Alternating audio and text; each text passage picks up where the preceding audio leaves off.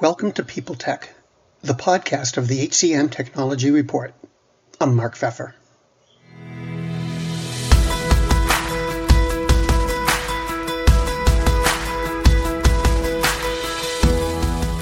My guest today is Reggie Willis, the Chief Diversity Officer at Ally, a digital financial services company.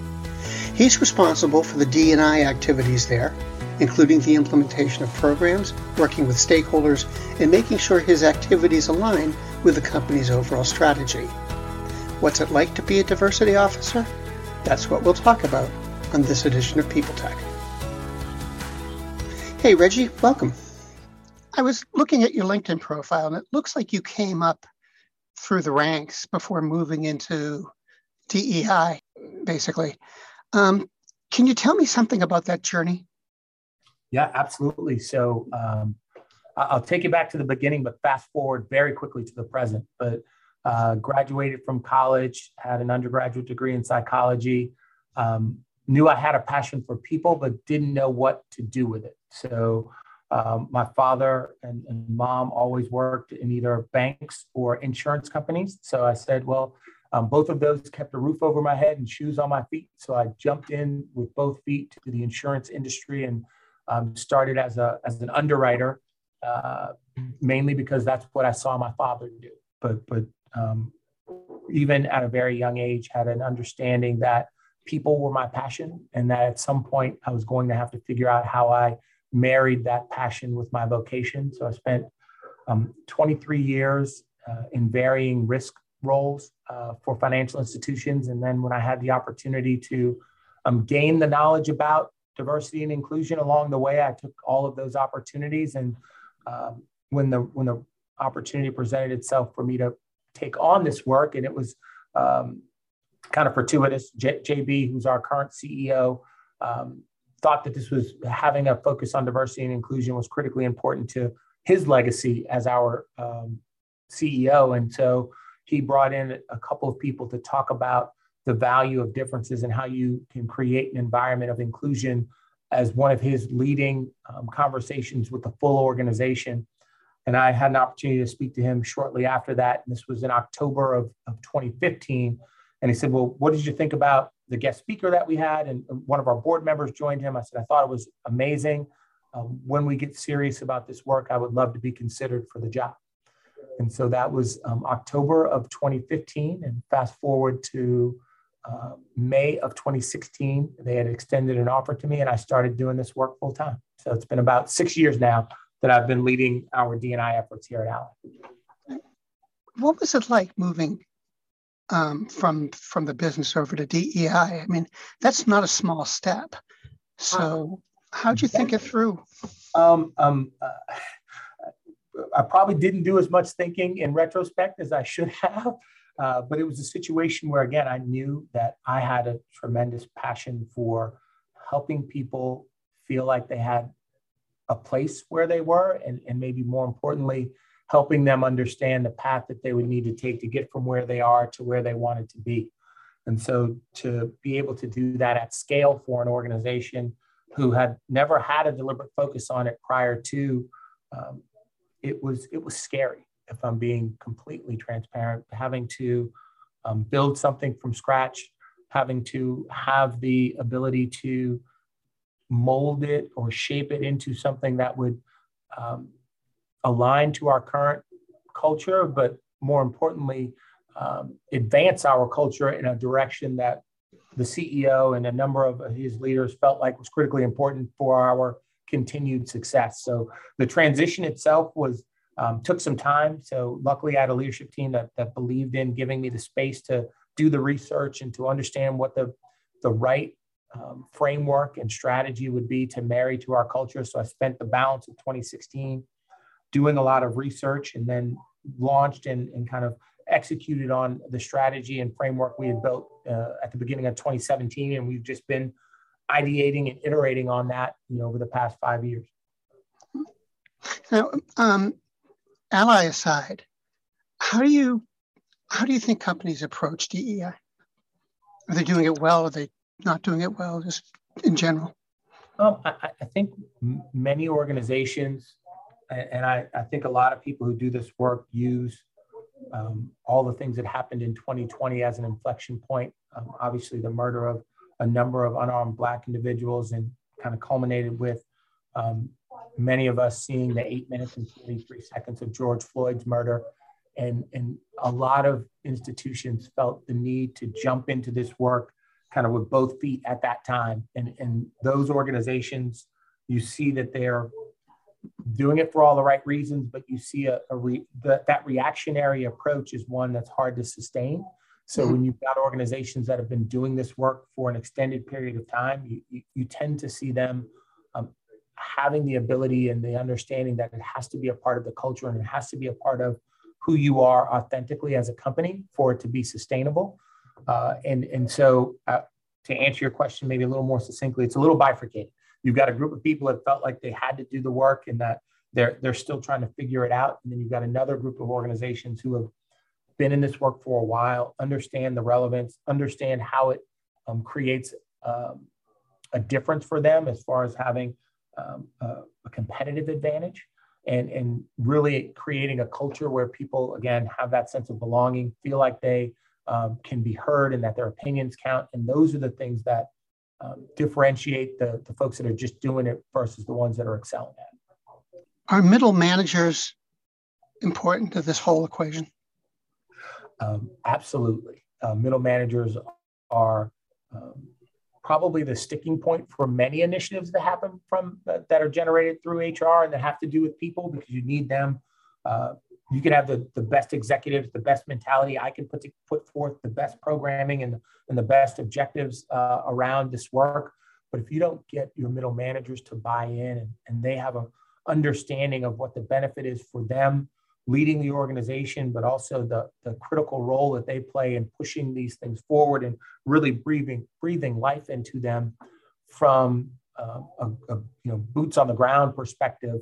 If, if you don't get them as a part of the work, um, it, will be a lot harder. It won't be impossible, but it'll be a lot harder to be successful.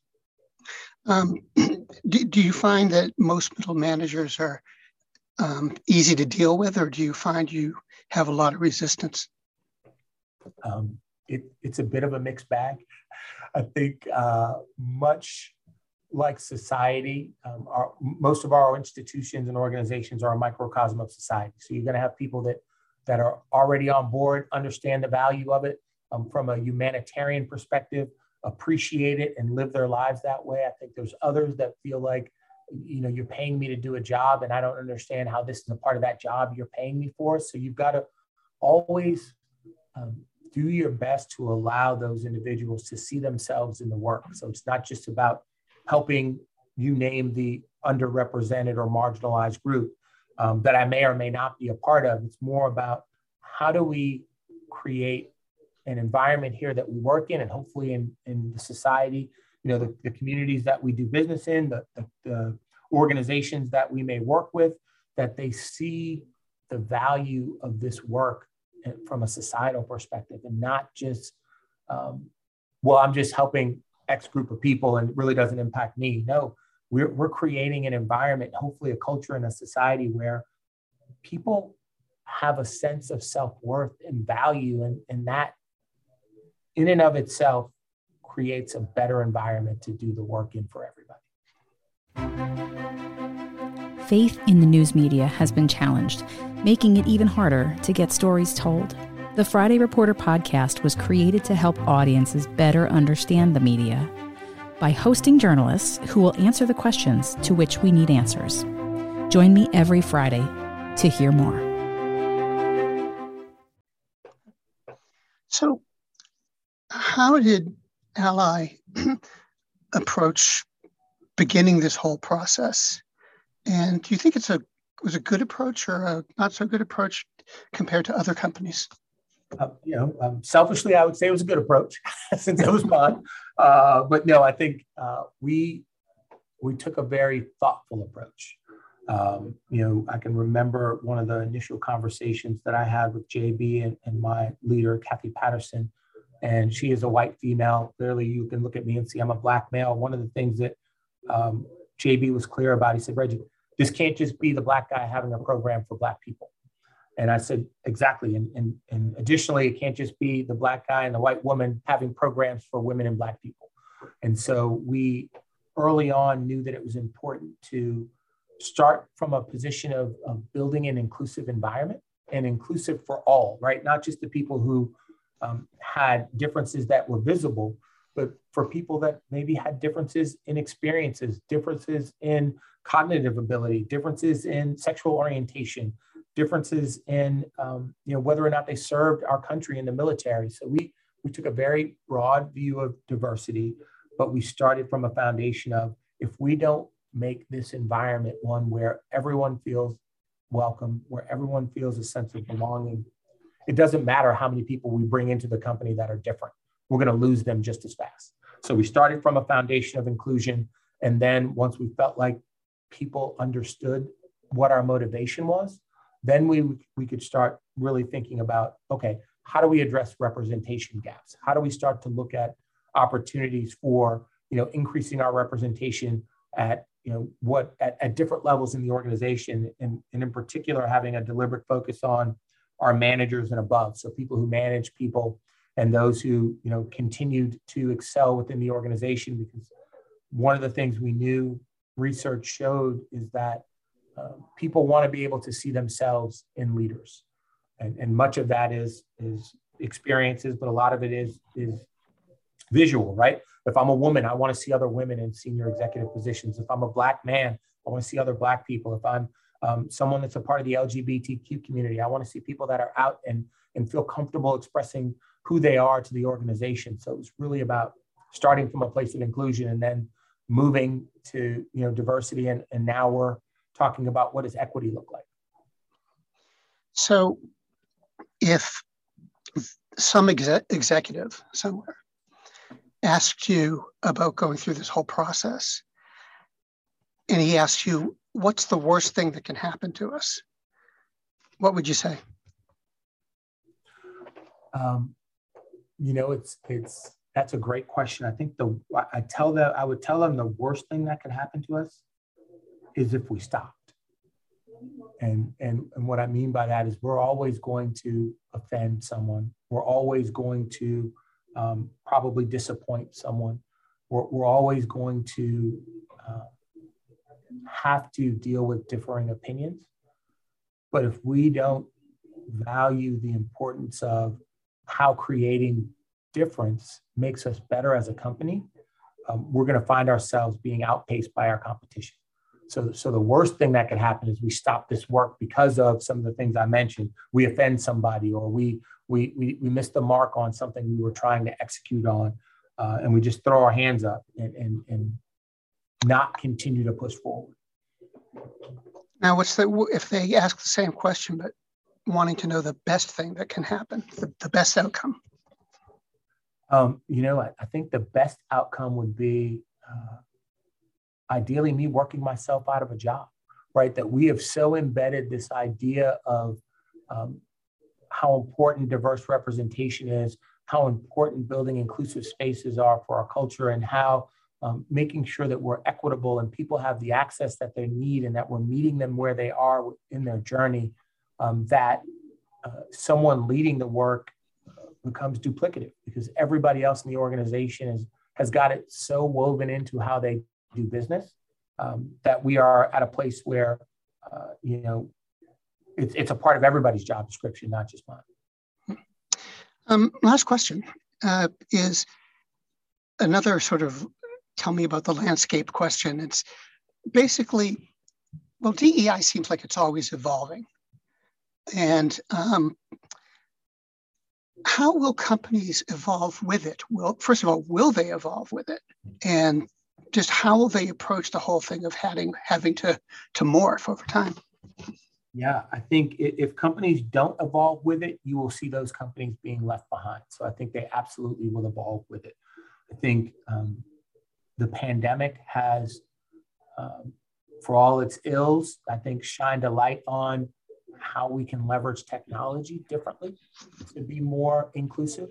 Um, you see the three of us now being able to see each other, share this experience um, from a, you know the the Zoom technology, which allows um, what would be maybe a conversation over the phone and, and less proximal being more feeling like we're now in proximity to each other even though we're in different locations so i think technology has played a big role in advancing how you can create inclusive spaces but i also think um, it has revealed some biases that people have right the, the whole idea of proximity bias and distance bias and expedience bias all of those things now are coming into play as we all start to navigate this hybrid work environment where we have people uh, you know, set of people working from home, set of people working remotely, and and so um, this work will continue to evolve. I think we'll always have to grapple with representation and how we continue to create access for those individuals who are underrepresented. But I think um, what I've seen over the past two years is that the efforts have now become much more communal and that people are um, from different industries, from different um, you know competitors, even are are working together to try to create a better environment as it relates to diversity, equity, inclusion. So I'm encouraged by that part. I think um, some of the difficult things we, will we'll have to deal with is that societal issues are now becoming uh, you know the norm for conversations within the C-suite, and, and how do you continue to uh, grapple with those very contentious, very um, divisive situations as it relates to trying to create a place of inclusion and harmony is going to be, I think, on everyone's mind, not just the chief diversity officers, but um, leaders at any level of an organization. Reggie, thank you so much. It was great to talk with you.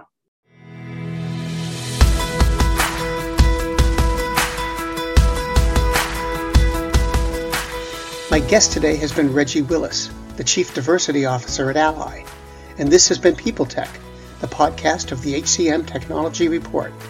We're a publication of Recruiting Daily. We're also a part of Evergreen Podcasts. To see all of their programs, visit www.evergreenpodcasts.com. And to keep up with HR technology, visit the HCM Technology Report every day. We're the most trusted source of news in the HR tech industry. Find us at www.hcmtechnologyreport.com. I'm Mark Feffer.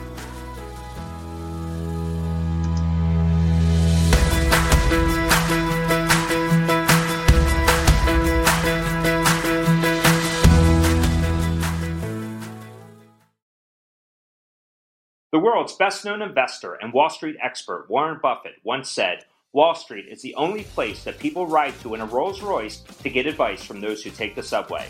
Mr. Buffett's quote is remarkably accurate, but how many people would rather receive advice from him than someone simply guessing?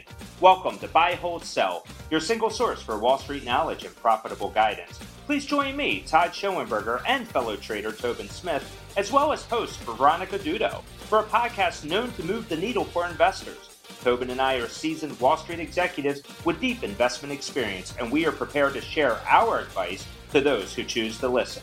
Download Buy, Hold, Sell today on the Evergreen Podcast Network or your favorite podcast channel. Do you love news about LinkedIn, Indeed, Google, and just about every other recruitment tech company out there? Hell yeah.